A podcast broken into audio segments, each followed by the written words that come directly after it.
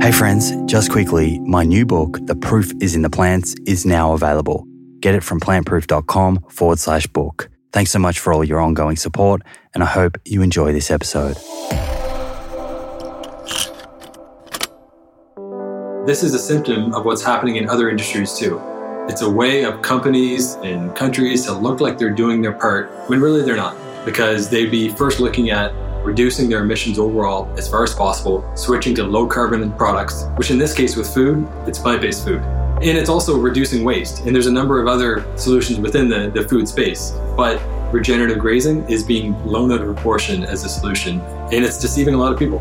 This is just not a way of looking at food from an environmental lens. And it's, it's, it's a damaging idea that would benefit from a lot more people just understanding that the science shows it's more what you eat versus where it's from, where it's from. Where That's from. environmental researcher Nicholas Carter, and this is the Plant Proof Podcast.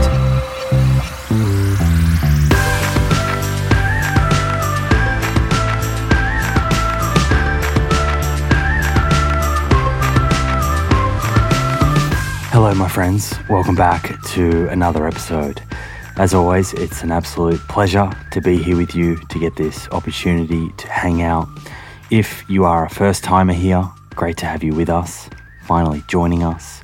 I hope that this becomes the first of many for you. I'm Simon Hill, the host of this show, nutritionist, physiotherapist, and author. Before I go ahead and introduce today's guest, a small note. If you haven't yet checked out my episode with Rich Roll on his show, episode number 638 of the Rich Roll podcast, and perhaps are looking for more information about what constitutes a healthy diet, then I highly recommend giving it a listen. Rich really did ask some incredible questions. You can find it on the Spotify podcast app, the Apple Podcast app, and YouTube. Just search the Rich Roll Podcast. If listening in on YouTube, feel free to throw a comment or two in below, and Rich or I will try to get back to you.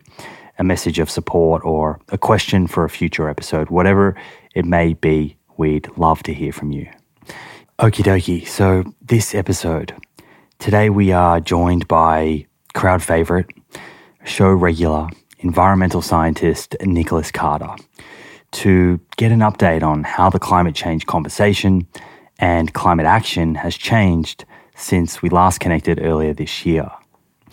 We talk about COP26, the United Nations led climate change event in Scotland that's taking place right now, right this minute, and recap on several issues related to agriculture, food systems, and planetary health.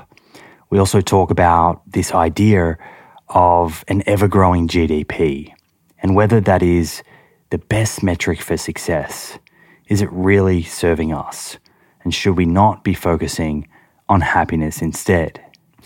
For context, as you'll hear, this was recorded prior to the COP26 event in Scotland starting on October 31st. Rest assured, Nicholas and I will certainly connect again in the coming months for another episode to keep you updated with regards to the outcomes of the event. I really hope you enjoy the conversation. I know I certainly did.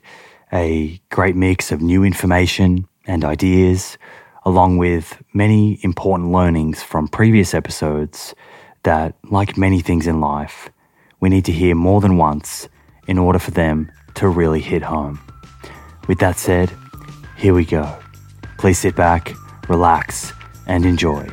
This is episode 175 with Nicholas Carter.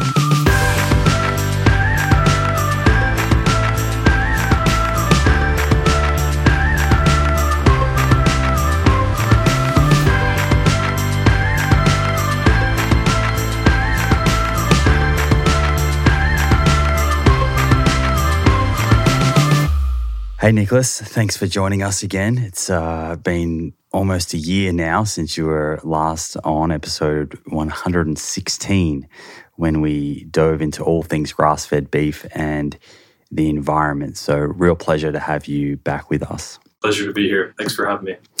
Today, I thought that we should reconnect for a few reasons. Firstly, to bring everyone up to speed with the climate conversation, particularly with the food system side of things, something that you obviously have your finger on the pulse of.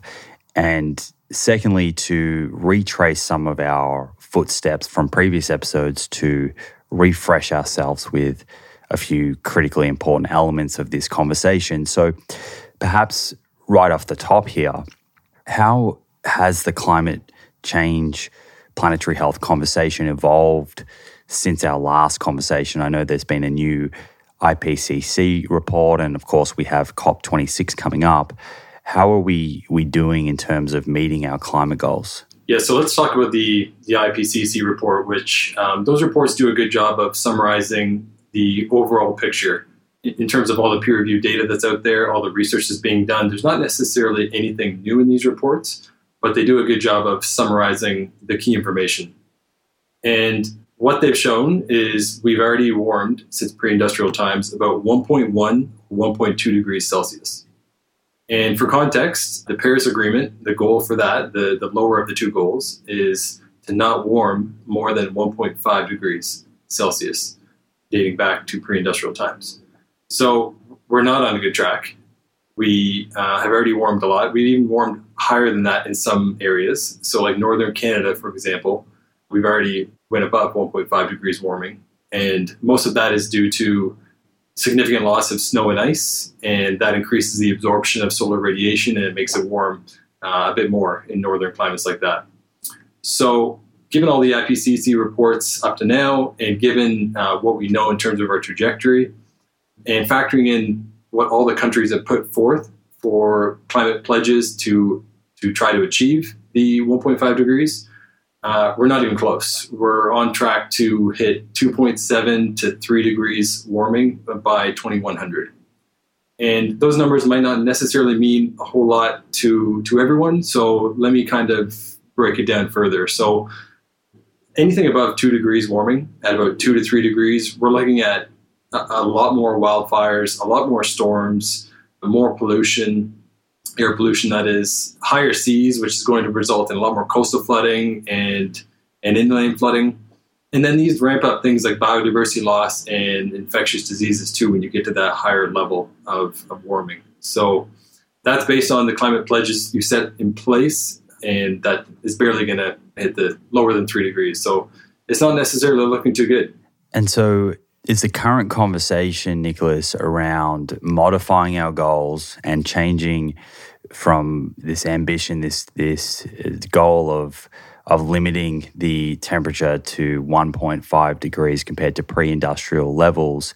Are we looking at changing our the the way we're thinking about this and the pledges in order to achieve 1.5 or are we now thinking about setting a new target? I hear different people talking about different things. Is the target still 1.5 degrees or are we looking at changing that to 2 degrees? So the target is still 1.5 1.5 is biophysically possible but it will require massive transformation of our societies. And that, that will be the case even with two degrees.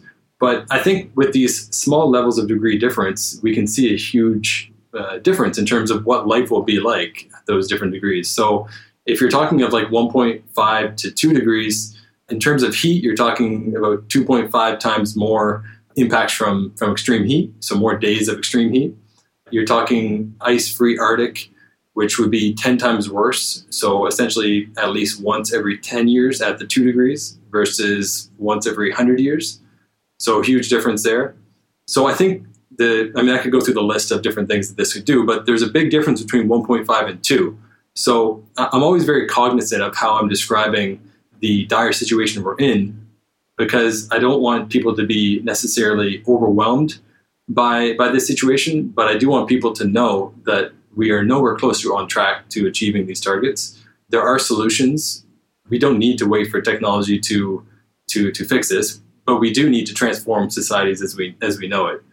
And if I go back to the IPCC report, one of the biggest things they highlighted in this new report is methane. And previously, even like the first iterations of the different IPCC reports, uh, the focus was on uh, CO2. And a lot of the media focuses on CO2 as well. This is the main thing. And I think this initially started because it's a gas that lasts in the atmosphere for uh, its half life is 100 years. So even emissions of CO2 that was that was emitted in early 1900s are still in the atmosphere right now, or at least some of it will be. So this is why the initial focus was on that. But with methane, it's uh, a greenhouse gas that's 86 times as potent, stronger than CO2 over a 20 year period. So, in a lot of ways, it's worse. It's uh, a very strong gas that impacts the atmosphere very quickly, but it only lasts in the atmosphere for about two, two decades. So, in one sense, if we have a long time to deal with climate change, then we should absolutely focus on CO2 first. But we don't. We need to address this ASAP to avoid feedback loops and thresholds that will be hit that will make things worse. And uh, addressing methane very quickly can also see results quickly.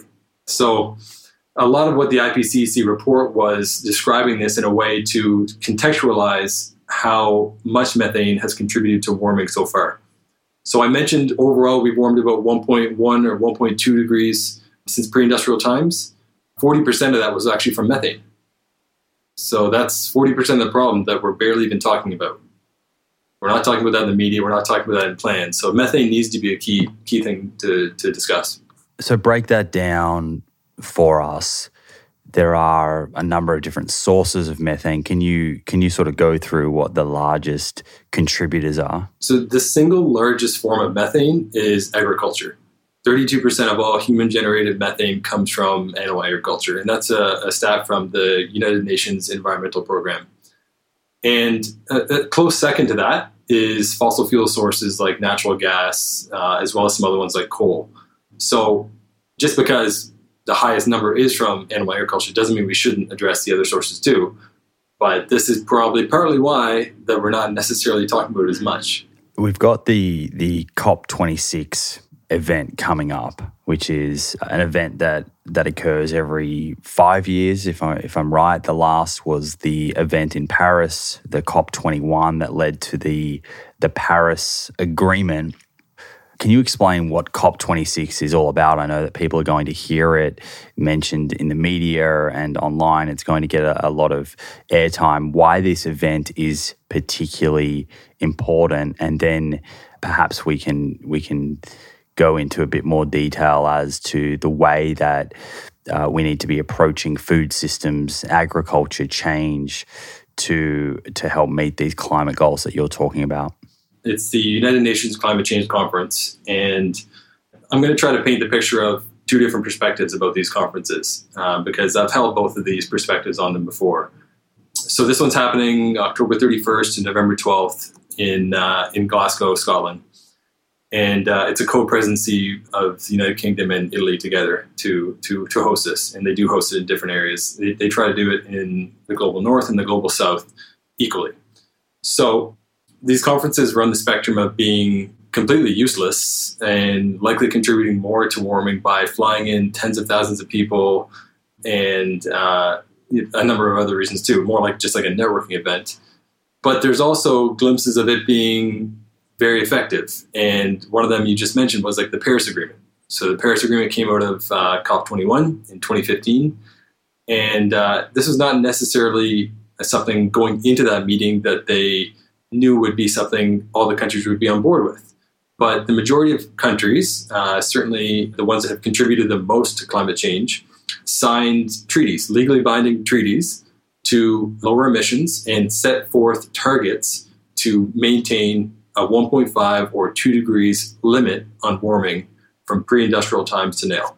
So that's what came out of that. And that, ever since that time, has been a, um, a great talking point to kind of keep countries accountable and try to redesign companies, societies around achieving this. Because really, what this is doing is trying to lessen the effects of climate change and, and lessen the, the suffering of future generations, but also like even our generation. Like we're already feeling the effects of climate change now. So uh, the Paris Agreement was was a, a phenomenal accomplishment. Now, I'll, I'll give you both sides. So it was a phenomenal accomplishment in terms of uh, it being unified and having the, the legally legislated uh, treaty. But it has done very little to lower emissions. Uh, emissions across the board, almost all countries have, have gone up, or the ones that are very high emitted have only went down slightly, but not within any sort of level that will, will hit those goals. And it was actually a report leading up to this COP26 that came out from the United Nations, and they said that pledges put forth to cut emissions would see temperatures rise by three degrees above pre industrial. And they basically urged all countries to go back to the drawing board, redesign these, you know, think, think bigger and revise these goals because you're nowhere close. And this is why this one right now is so important because this is the you know, five or six year mark now because last year it was, it was, postponed to this year because of it was in the heat of uh, COVID. But um, this is the, the chance for these countries to come back and say, okay, here is the revised target that we're going to, to do to get in there. And just for kind of like a, a general sense on the topic of climate change, what's happened over the last, say, five years and more, we've basically shifted from collectively, at least on like the political spectrum of like more right, we, it used to be about denial, denying that climate change was an issue, right? But now it's all about delaying. It's a, it's about putting forth these um, these sketchy net zero plans that don't factor in all industries or all emissions. Really, it's creative accounting ways of looking like you're doing your part, but really you're not. And in some way, this is actually worse than denial because it's so deceptive. And this is what's happened. So I note that one of the the COP 26 talking points is about securing global net zero by mid century. What does global net zero actually mean? It means lots of things. It's a come to mean something like you can offset your emissions by buying ways of reducing that in a different country. And that's largely what's happening, right? So, say a company like Shell, for example, let's just take an extreme example like that. They can buy into reforestation projects in different countries and say, well, because I bought into that, I don't necessarily need to reduce my emissions. I can continue growth as usual. So that's what it's become. And net zero really should be just used for the leftover amounts that you can't reduce, right? So uh, we're talking where there's no alternatives. So with, with, fossil fuels, there's alternatives. There's lowering uh, energy consumption. There's renewables, and with meat, there's obviously uh, alternatives too. Uh, eating a plant-based diet, initiating this from systemic level. Individually, there's uh, alternatives, but say, for example, something like concrete or even like aviation uh, fuel, like there's not clear lower carbon or no carbon alternatives. So there is certain low aspects of society uh, in terms of low emissions that may require net zero. But net zero was never designed to to offset the extreme extractive industries that it's doing right now. Can you just expand on this a little more? I, I, I want you to, to fully sort of explain why this idea of carbon offsetting can be problematic in certain circumstances. And as you mentioned before, this idea of creative accounting.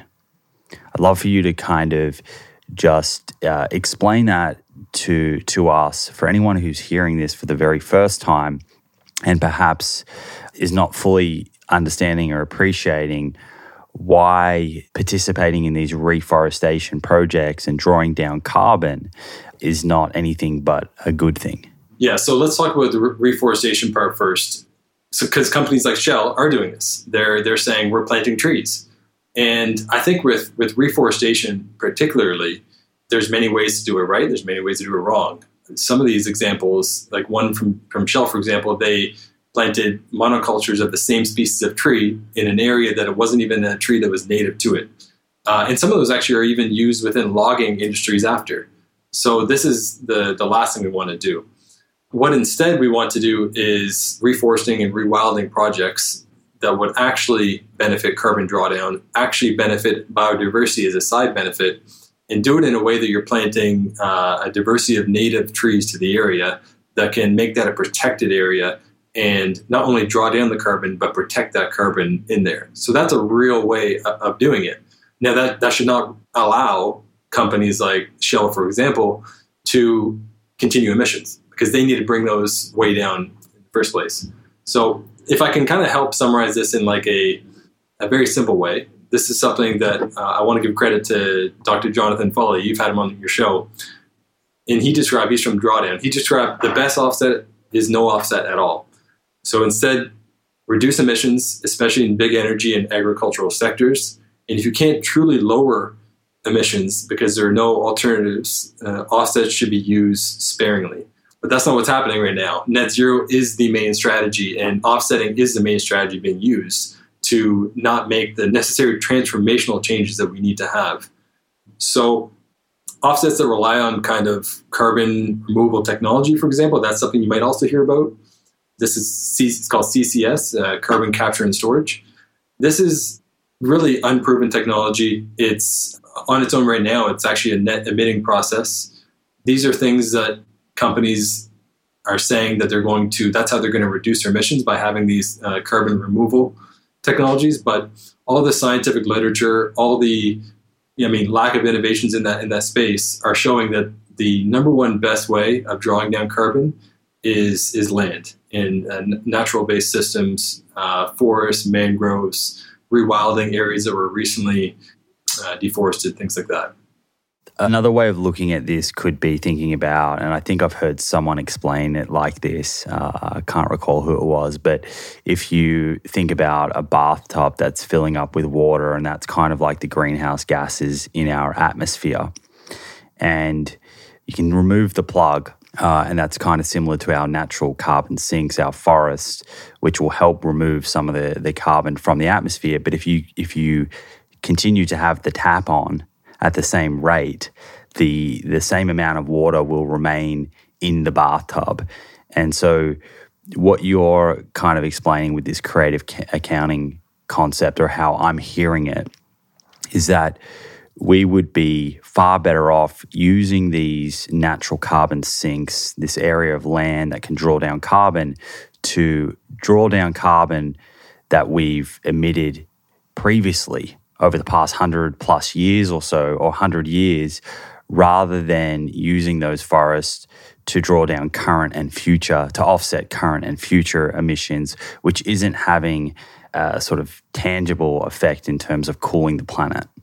That's exactly right. And, and just for context, with regards to, to land, a lot of times with, with land, you don't necessarily think of it being a huge contributor to uh, CO2 emissions. Mostly you just think of fossil fuels but 30% of historical cumulative CO2 emissions are directly from land use change. And if the starting point goes even further back, before 1750, uh, this number just goes up.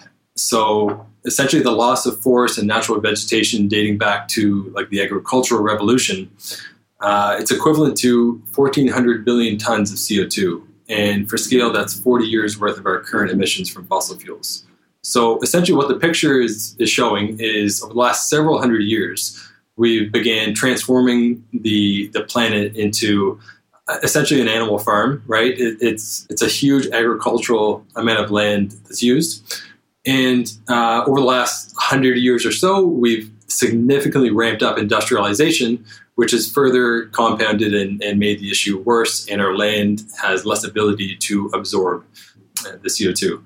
And this is with currently like land as it is right now, it's still drawing down. Um, about 25% of our emissions are drawn down into land, mostly forests, and about 25% is drawn down into the ocean. So, as long as we continue eroding and degrading land and oceans, it's just going to compound and make this issue even worse. And with the ocean absorbing CO2, that's not that's not a good thing either. Like with land, it's it's a good thing necessarily. Like it's it's it is a better thing, but with the ocean, that typically leads to acidification and a, warmer ocean, and it's much less. Um, it has much less ability to be a biodiverse ecosystem than it is. So coming back to to COP twenty six and this this event that's uh, being held in the UK very soon, compared to to previous COP events, I, I wonder how much have you seen the conversation shift in terms of these solutions to all of this uh, with regards to you know how much energy and time uh, and resources are being directed towards changing the way we produce energy and addressing fossil fuels versus also thinking about the impact of, of food and agriculture on climate change. It seems that leaders, or at least what I've been reading, are starting to realize the importance of addressing the food system and not just focusing on fossil fuels. That's absolutely true. it, it is changing for the better. There is progress on that side.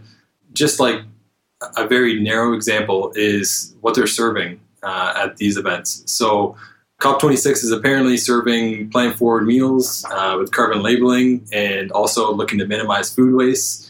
This is amazing. This should be welcomed. This is obviously just a small little thing, but it's welcome progress because previously, uh, even back at the, the Paris Agreement five years ago, they were serving heavy meat and fish, uh, all you can eat buffets. Like, it's just, this is like so hypocritical, right?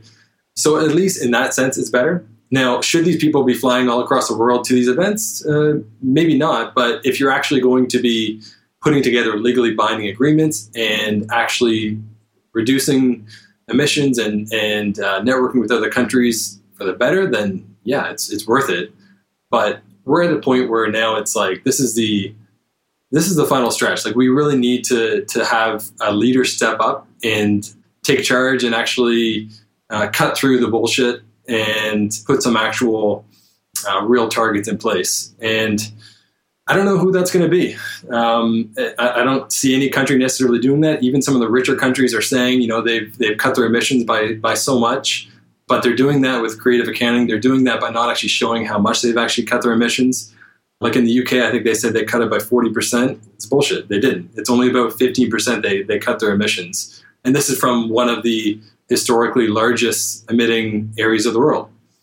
So, yeah, there needs to be there needs to be like a, a Michael Jordan of, of climate change, right? There needs to be someone that really steps up and comes through in the time that's needed here to to make a big difference. And I just I don't see who that is, but I'm hoping that this this COP26 will have that person.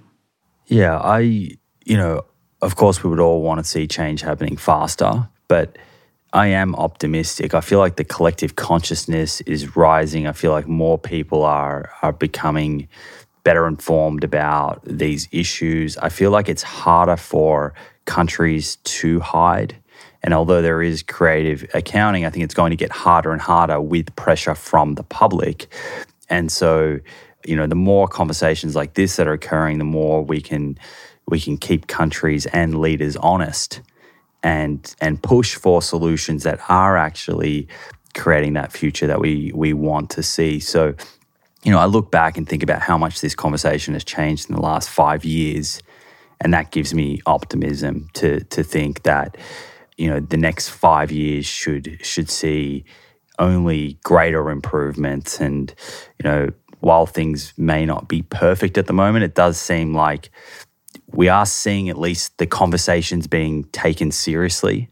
And hopefully, as you said, from this, we get you know a new agreement and we get pledges that are actually going to to see us get to that goal of limiting the the temperature to 1.5 degrees above pre-industrial temperature in terms of what you would like to see come out of COP26 and some of this we have covered but what has to change? How, do, how does the food system and current diets need to change? And do you feel like the world leaders are becoming united on that? I think there's progress. I think awareness, just like you said, the start of that awareness has grown exponentially. This hopefully can translate to collective demands on governments, on companies, keeping people accountable the more people talk about climate change, the better people can understand the solutions. And I'm always cognizant to not necessarily just be doom and gloom because, like I said at the start, we have solutions here, and it's just a matter of, of picturing these and putting these into place. And when the whole world is focused solely on economic growth, this is a problem, right? We cannot have exponential economic growth on a planet of finite resources. We just can't. So, as much time as we're spending to try to put together these plans to show like your net zero, as much time should be put towards uh, how do we make countries and communities well? How, what is a good way of increasing well being? And it's been shown in study after study that income increase beyond basic levels of you know achieving your basic needs uh, does not increase happiness. So for these rich countries, you know, Canada, US, Australia, we need to understand that overconsumption is a major issue at play here, right? And as soon as we start bringing that to the table and bringing that to conferences like this, then we can get past uh, a lot of the BS around green growth and net zero, and these things are not going to get us there. There is some money being exchanged that is uh, for the better. Some carbon credit programs are are shifting finance to uh, areas that can benefit landowners. There's there's fund managers of uh, trillion dollar asset funds that are urging some of the world's biggest polluters to set real targets. I say real targets, but they're not actually setting those. Like one example is uh, McDonald's. McDonald's was one of 1,600 companies that uh, was identified as one of the world's biggest polluters. And uh, these fund managers said you need to set together science based emission reductions. And nothing in the, the goals McDonald's put forth is shifting away from beef. None of it is shifting away from animal agriculture at a significant level. Yeah, they've introduced like a plant based option in some countries, and you know th- they should have been one of the first to pick up this. But they're one of the biggest fast food companies, and they're one of the last in in this trend. So companies like this they need to be setting real goals to get where they need to get to be part of this. Uh, and people need to demand that. And at the same time, I think companies like McDonald's, if they were to shift to plant based products, uh, offer uh, even uh, cultured meat, people would buy it. People would go to McDonald's because it's cheap and it, and it tastes good. And if they were to swap out their products, uh, yeah, it's not a perfect solution, uh, there's other issues it wouldn't achieve, but this would be a huge win, and this would be a huge way of, of doing their part while still making lots of money because they would. We've spoken about this in previous episodes, but in case someone hasn't caught those, can you summarize why is it that plant-based dietary patterns are more environmentally friendly and you, you, you keep referring to beef can you summarize what what are the problems with beef when it comes to this big conversation that we're having about climate change? Yeah, so so big picture, agriculture uses 50% of all ice-free land. And of that, uh, about 70 to 83% is used directly for animal agriculture. The vast majority of that is for uh, grazing beef, uh, grazing for beef, and uh, feed crops. So the reason why beef is so damaging of a source of food is really twofold. It's the amount of land it uses, and it's something called enteric fermentation. So it's their belches. They, they belch out methane. And at the start of the episode, I mentioned that uh, the largest source of methane is agriculture. Uh, the vast majority of that is directly from cattle. And the second amount would be from manure. Both of those are animal agriculture. So th- this is why beef as a, as a way of feeding the world is it's horrible. It doesn't make any sense. And on the other side, the opportunity of switching away from beef, and, and if we shifted uh, in the hypothetical scenario where we did shift most of the world, at least the rich countries, to to plant based diets, uh, it's been shown that we can free up three billion hectares of land, which is equivalent to the continent of Africa, and we can free up this land by rewilding, reforesting, we can bring these landowners and uh, ranchers along by giving them science based conservation targets and drawing down carbon. There's been examples of this in different countries uh, where they're, they're measuring uh, how much income these landowners can make if they're rewilding part or all of their land instead of ranching. And in many cases, this is even with areas that are somewhat marginal land. In, in many cases, these people are making more money farming carbon, as you'd call it, rewilding, than they are actually ranching. And this is despite the world barely factoring in methane to these carbon credit plans. This is this is just uh, the reality of how we can draw down carbon and and why shifting away from beef has to be one of the first first goals. So I want to dig into this a little bit uh, further. So in that circumstance where ranchers are incentivized financially to practice conservation or regeneration, uh, minus the, the agriculture uh, not focusing on extracting calories from the land, but focusing on drawing down carbon, increasing biodiversity. Who are they being paid by? Is it th- from taxpayers? Is it from these large companies that are buying carbon credits? How does that work? I mean, it's a great question. So there's there's a carbon credit market now, just like there's financial markets like stock markets. So it's a combination of, of governments paying for this because they're trying to hit their, their climate pledges and targets. And, um, and it's a lot of private investment.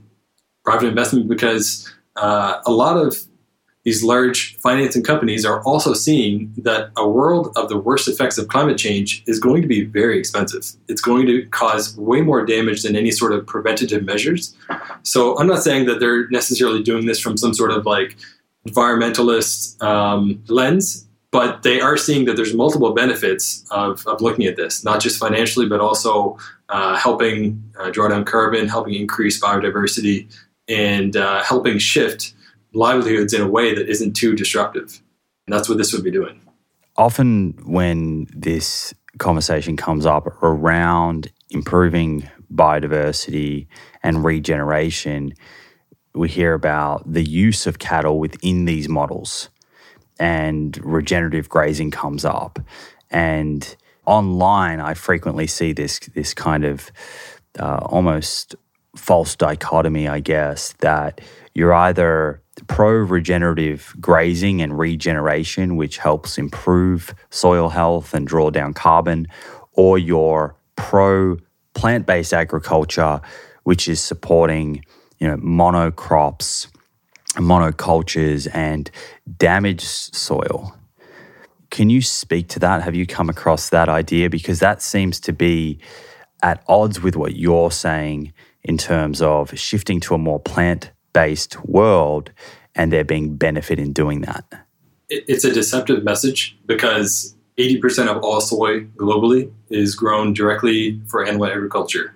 And most of it goes to confined animals, chickens and pigs, but also some in feedlot finishing to supplement uh, cow's feed. So, right away, a lot of the industrial crops monocropping happening is for industrial animal agriculture. Now, a lot of the messaging I hear too is that regenerative grazing proponents are against industrial animal agriculture and they think the world can be fed on this. Biophysically, without a major drop in demand, it's simply not possible.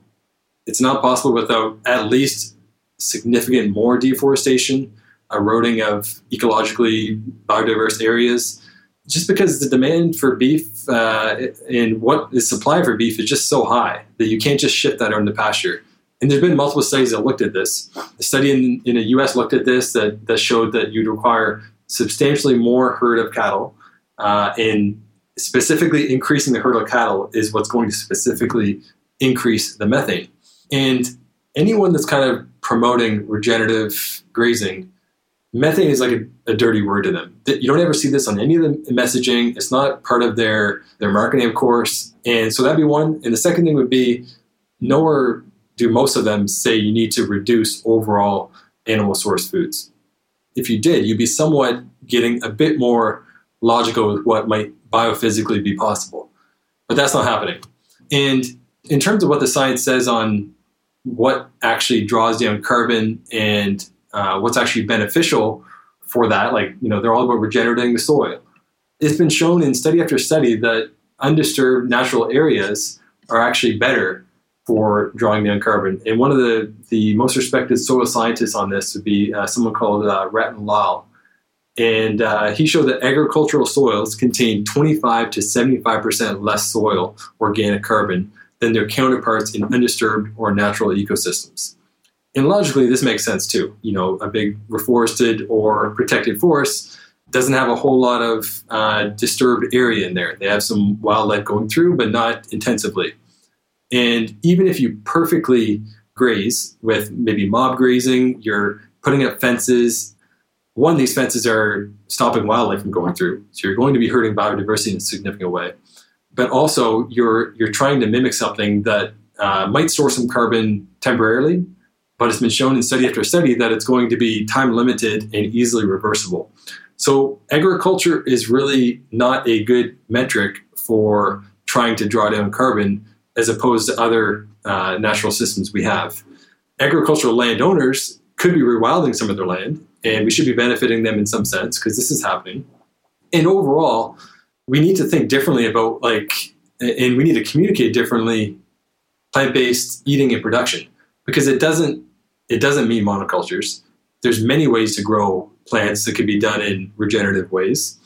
Uh, you can actually do it by minimizing a lot of uh, synthetic fertilizers as well, because that's a that's a talking point that comes up quite often. There's nothing inherently in manure in itself either that can't be sourced other places as well. Basically, feeding the soil, you want to feed it nutrients, and you want to feed it a balance of nutrients that can help uh, keep it uh, fertile.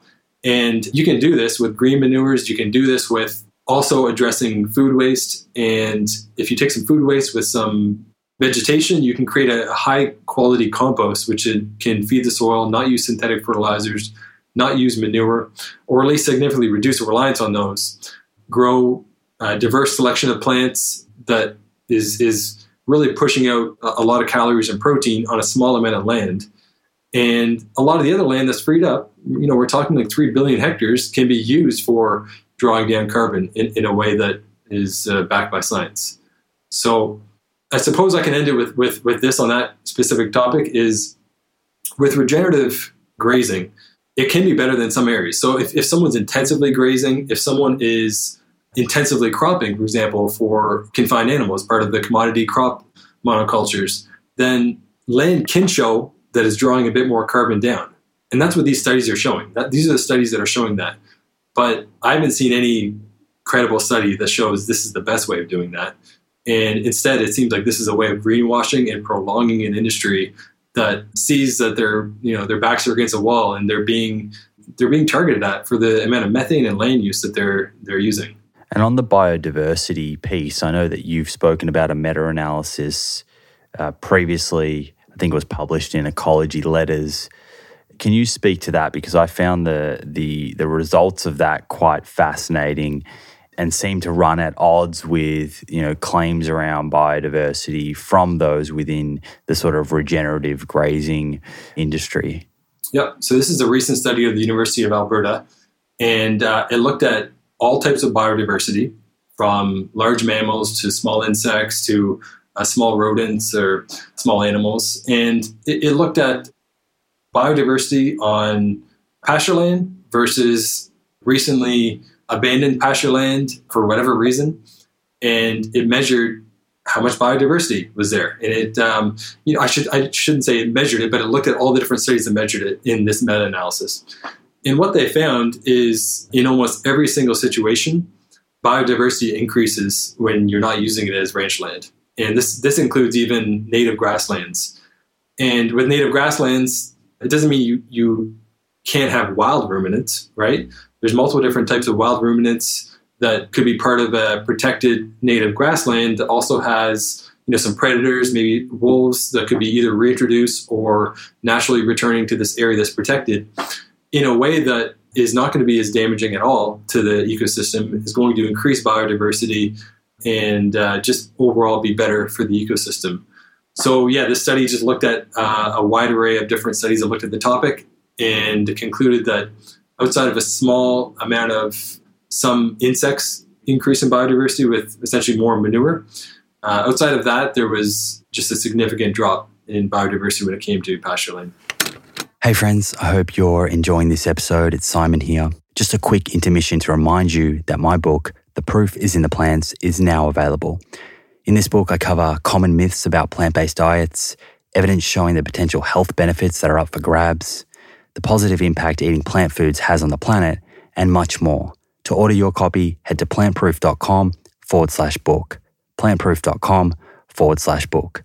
Okay, let's get back into it. The other thing that we, we haven't really spoken about is governance. And it seems as though the regenerative agriculture or regenerative grazing in general, it's become a very trendy word to, to use. And you see it in, in branding and, and marketing of uh, various companies.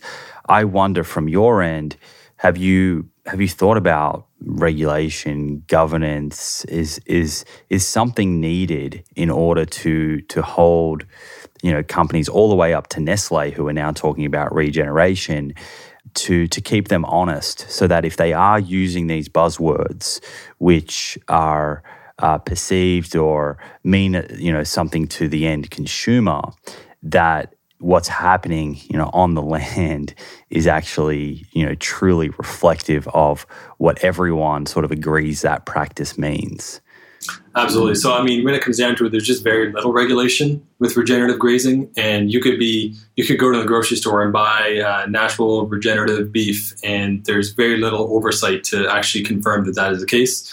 And in fact, in study after study, it shows that it's a it's a net emitting process, even the best forms of grazing.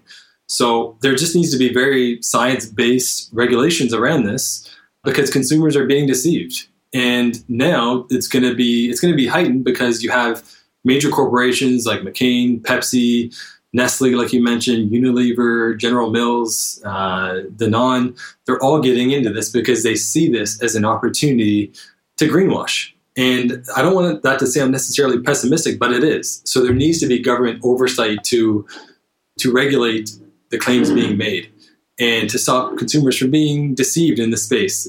And yeah, I mean, there's just there's there's really anyone can open up a farm it, it, doesn't even have to be necessarily a practicing firm, and you can register it with uh, Regeneration International, and it can be called a uh, regenerative firm, and then you could be on their their their list. Uh, people have done this, and this just shows that really it's all very new what's happening here with this, and this is a symptom of what's happening in other industries too.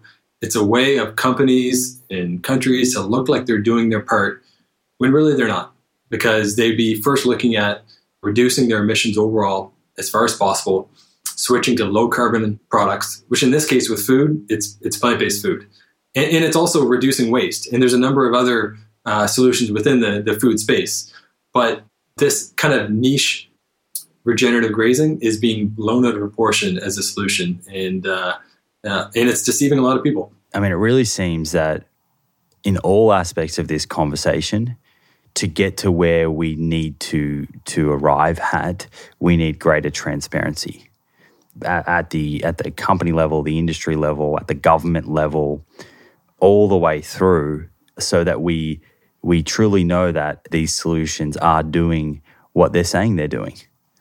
You know, and until you have that transparency, how can you keep people accountable?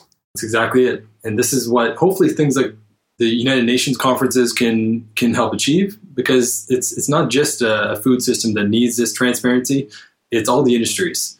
People need to be held, held accountable, and this idea that it's you know individual actions don't matter. I don't buy that at all. I think everyone needs to do as much as they can given their own circumstances, and the people and companies and countries that are more privileged in richer countries need to reduce more, need to do more than because they're they're being the people, the companies, the, the governments have have been collectively responsible for a lot of the issues we got to now, and it, it's really is it's a justice issue too because a lot of the issues around climate change and biodiversity loss and all the other ecological metrics will first impact the global poor, and this is something that with the United Nations agreement there was supposed to be billions of dollars yearly going to uh, poorer countries to help transition. And uh, we haven't even got close to the transfer of funds we need to. So, just to, to kind of tie off on a few of these things, then you mentioned individual uh, choices being very important and doing doing what each of us can. Something that we definitely have spoken about before, but I think it was in one of our earlier episodes, is this idea of what's more impactful, the type of food on your plate or where it comes from. And particularly this kind of notion that buying local is the most environmentally you know, friendly way of eating. Uh, can you can you speak to the importance of what we're eating versus where it's coming from?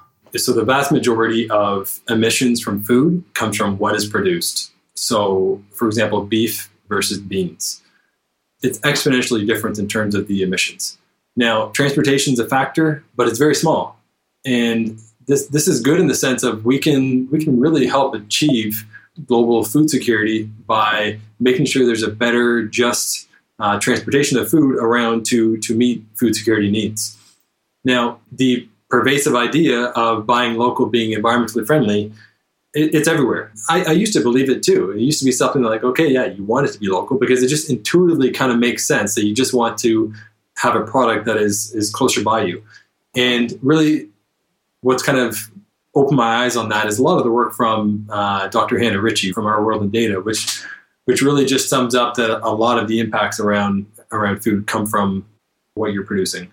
And I think there is some reason still to be wanting to produce and urging to produce local plant-based foods. This can help with you know food resiliency, uncertainties around climate change impacts in the future might might disrupt you know food security across the world. So it is important still to be advocating for local food, but local food as a generality that includes all kinds of local beef firms. Some of them are actually huge firms too.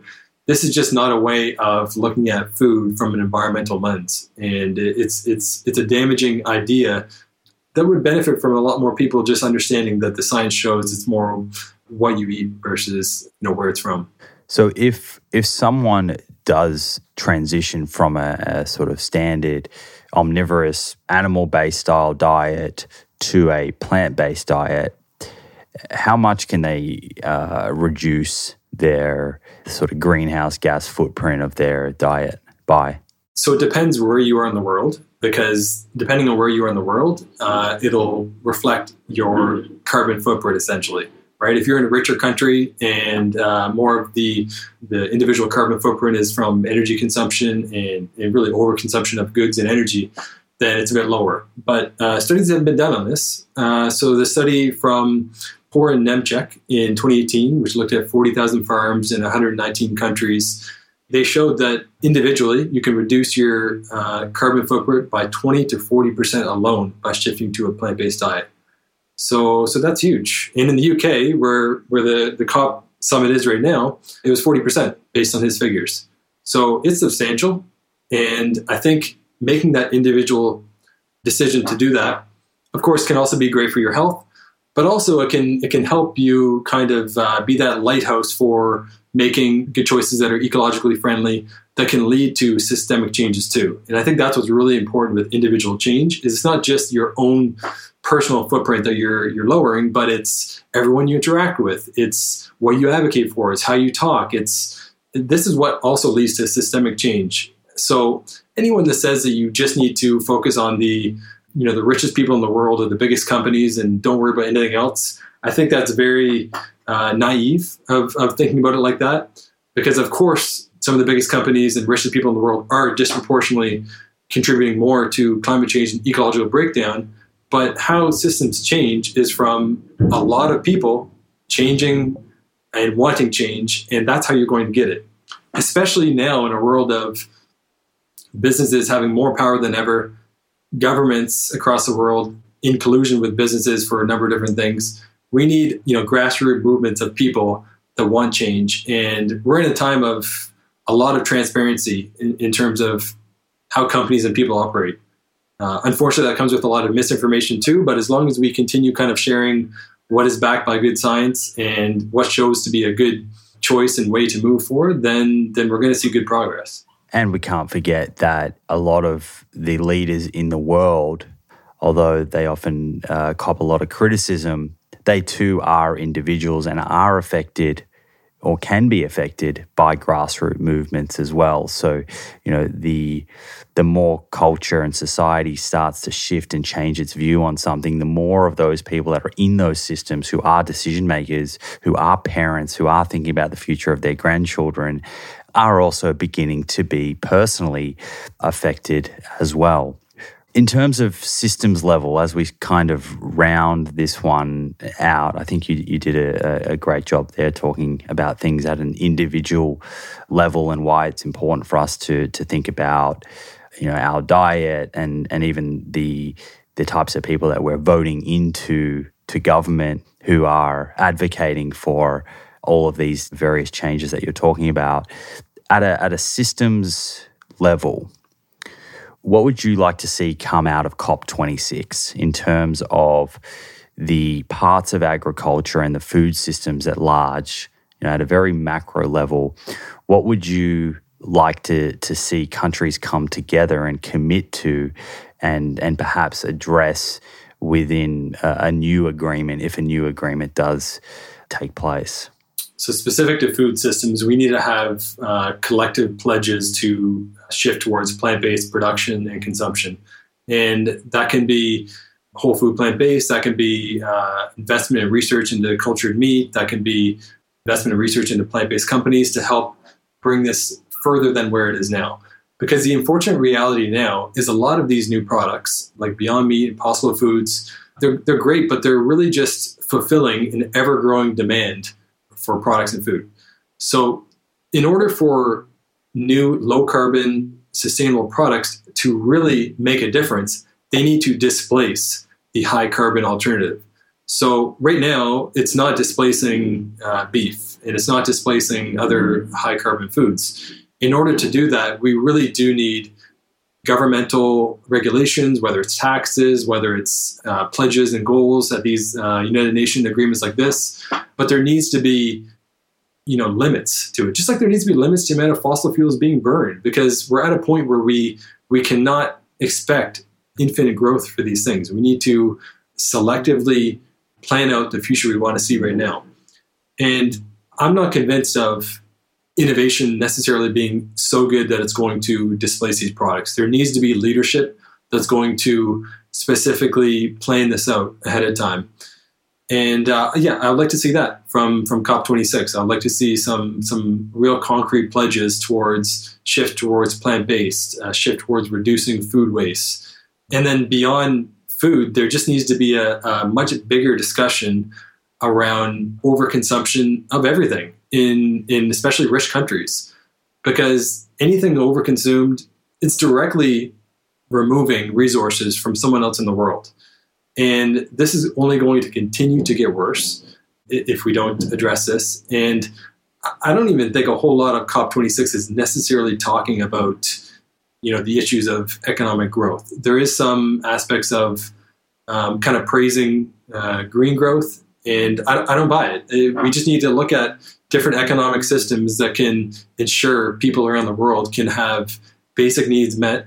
We can enhance well being. And let's kind of collectively envision a world where we're tracking these things uh, in media, in government, track the amount of biodiversity loss, track the amount of uh, emissions on a you know week to week basis type of thing track the amount of water use uh, these are things that we need to see on kind of like a dashboard level and set goals in place to make sure we have a world where people can meet needs and, and increase well-being and, and and not allow certain groups of people across the world to just overconsume because that's largely what's happening. So it sounds like what you're getting at there at the core of this is a perspective shift, a mindset shift in the way that we are living and thinking about growth. You know, I, I get the feeling that you're a little hesitant about this green growth concept and, and buzzword that's out there. How important do you think it is for industries to see climate change as profitable in order to kick them into gear to make the changes versus requesting people think about the way they're consuming and living?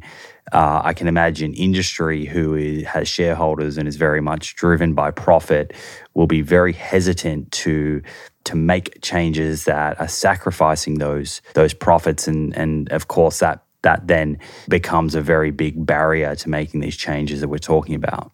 Yeah, I mean, I think we just collectively need to face some very harsh realities. GDP is not a good measure of well-being. It's not a good measure of growth within planetary boundaries. And once we realize that, then we can look at the alternatives, right? There is different indexes that we can look at. There's a sustainable development index, there's a happiness index, there's a, a number of different things we can look at on a country to country basis. And in terms of like green growth, it goes back to kind of what I said before in terms of like even with renewables, it's not significantly displacing fossil fuels at the level that it needs to to remain within these climate pledges. And it's unfortunate because in many ways they're they're a huge progress, just like plant-based meats. It's a it's a huge step in the right direction. But we need these products now, well, yesterday, to replace the high carbon versions that they're competing against. And in a free market system that is valuing really unlimited economic growth, that's not going to happen. So there needs to be collective agreements, there needs to be leadership being taken to ensure we're putting steps in place to plan out the future we want to have. And, and if we don't, we're going to collectively increase suffering of uh, future generations. And it's, it's, we cannot continue with this idea that we're going to have the ability to continue growing. And politicians around the world, this is, this is their idea of progress. And there's tons of scientific literature around the idea of degrowth, although it's not a very enticing branding or name. There's just lots of research to show that if we look at the countries that are over consuming in a major way, then we can maintain well being and happiness in a way that doesn't overconsume. And at the same time, you can increase well being and happiness in other countries that, that need to get there. Because if we don't do that, then a lot of countries that are developing a lot more right now, they're going to follow along this westernized path of overconsumption, high meat diets, and if we think it's bad now, climate change, like it's going to be exponentially worse. And we need to put these things in place right now. Hey, friends, me again. Quick note to let you know I have a brand new, completely complimentary two week plant based meal plan on my website. Inside contains delicious breakfast, lunch, dinner, and snack recipes, along with a complete breakdown of the nutritional information for each. Whether you're looking to add one plant based meal to your weekly regime or go full plant, I'm sure you will find this resource helpful. You can get your copy today at plantproof.com forward slash meal plan. That's plantproof.com forward slash meal plan. Okay, let's get back into it. On a, on a personal level, I know what we're talking about here is more of a macro perspective shift of populations, governments. But on a personal level, I'm, I'm interested in terms of you thinking about your own lifestyle and, and, and how you live within this world that is you know obsessed with consuming what are some of the things perhaps other than diet that you like to think about which enable you to maximize your personal happiness and, and live a little lighter on the planet? I mean i love that question. It's it's something that i've been striving over many years to get uh, to better at reduce my own personal footprint. And uh, sometimes it can be very difficult in a society that doesn't necessarily normalize and make that something that's easy to be done. So when I was early studying on in my master's in environmental science, it was a matter of, okay, what are some of the things I can do? And immediately I saw that uh, shifting to a plant based diet is one of the most accessible things that I can do because I make that choice several times a day. I can easily choose those options myself. And it, it's a bit empowering too that you can do that. Now, with fossil fuels, with uh, where your energy comes from, a lot of that isn't necessarily easily achieved. At the time, there was, could not afford solar panels where I am in Canada, and uh, that's a problem. There should be easier access to it, and uh, that's something that should not be on necessarily individual people. But some other things that bring me happiness that would be like biking, right? Uh, using biking as a form of, of getting around. Like this is just, it's a fun thing to do. It's good for my health. It's good for the planet. And I would like to see cities designed better to welcome that and make that safer. Because there's certainly many, many very progressive, beautiful cities in the world that still aren't that welcoming to um, forms of active transportation like biking, walking, uh, getting around like that. But I do see that changing. And, uh, and that's something that I consider. And um, in the food space, I compost. I, I, try to focus mostly on like whole food, plant based eating, and and certainly I've thought differently about flying around the world. It's something that is it still is relatively minor in terms of my personal footprint, but you know I just want to be a bit more intentional about it. and uh, try not to try not to obsess over it too. Right? I don't think anyone should obsess over trying to be perfect because we need to understand that we are in a society that doesn't make it easy. So do what you can, and uh, and then communicate what you want. And I think I think we know I think we know what we want to get to. It's just a matter of kind of collectively coming together and forming a movement that demands it from the leaders that really have, are empowered to put that in place. You know, this is touching on a really nice point, a really interesting point, and not something that you and I have spoken about probably in detail in the other ones. But I think, you know, you just said we know what to do, but this is about doing what we know. And you're right, you need a certain amount of money in order to escape food insecurity and live comfortably. But each of us know that with just continually chasing more and more money does not mean more and more happiness. And so we do know that on an individual level. And what you're speaking to about is accepting that at a more broader macro level and thinking about the ways that our societies are functioning and, and how do we measure growth? Is it GDP or is it growth in terms of the happiness of the population? This is exactly it. This is what we need to be looking at. What's what makes people happy? What makes people what increases well-being? And of course your basic needs, healthcare, school, healthy food to eat. These are all things that we have enough to get everyone in the world this, but it's just a matter of distribution and uh, designing this so it's equitable across the world. And beyond that, you, you know, you want to have something that you want to kind of live for, right? You want to have some sort of something that inspires you, right?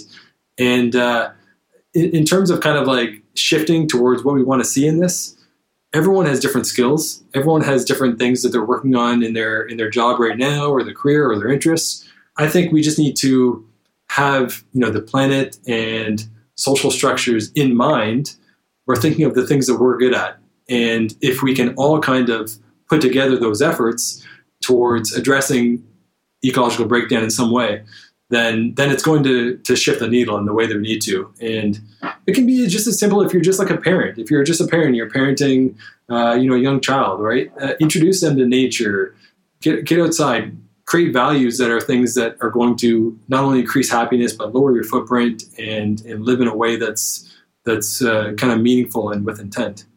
Beautifully put. Very insightful. Thank you so much, mate, for, for coming back and, and sharing with us, uh, you know, this issue of climate change and planetary degradation uh, overall is clearly the biggest challenge that we face today. So the work that you're doing in making all of this highly reliable, very evidence based information accessible is, is crucial to, to helping all of us better understand what is a very complex issue and then ultimately be able to make better decisions. So, thank you so much for doing what you do. As always, a pleasure to have you on, and uh, let's make sure we do this again.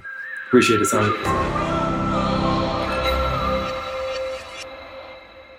There we go.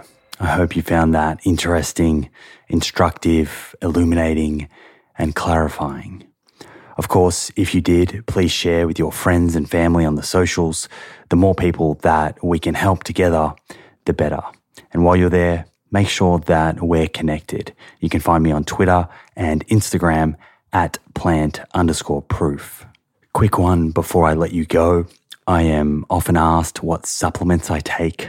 Probably one of the most common questions that I get actually. So I finally got around and created an in depth supplement guide, totally free, that you can download along with a bunch of other free guides at plantproof.com. Inside, it contains information about daily supplements for everyday wellness, along with performance supplements. The daily supplement that I personally take is a multi nutrient called Essential 8 by NutriKynd. This is a product I formulated for NutriKynd alongside their team that specifically contains the eight key nutrients that plant based eaters often fall a little short in omega 3s from algae, B12, vitamin D3 from mushroom, iodine from seaweed, calcium, zinc, selenium, and iron. The right forms in the right doses to complement your plant rich diet. To find out more or subscribe to a monthly delivery, head to nutrikynd.com. That's N U T R I K Y N D.com and use the code PLANTPROOF for 15% off your purchase. So, in summary, grab a copy of the supplement guide at plantproof.com. And if you are in the market for a daily multi nutrient to cover your bases, head to nutrikynd.com and use the code PLANTPROOF for 15% off. On that lovely note, it's time to bring this one to a close. Thank you so much for hanging out with me and for your ongoing interest in evidence based nutrition. I appreciate you and I look forward to repeating it all again in a few days' time. Until then, remember more plants, my friends, more plants.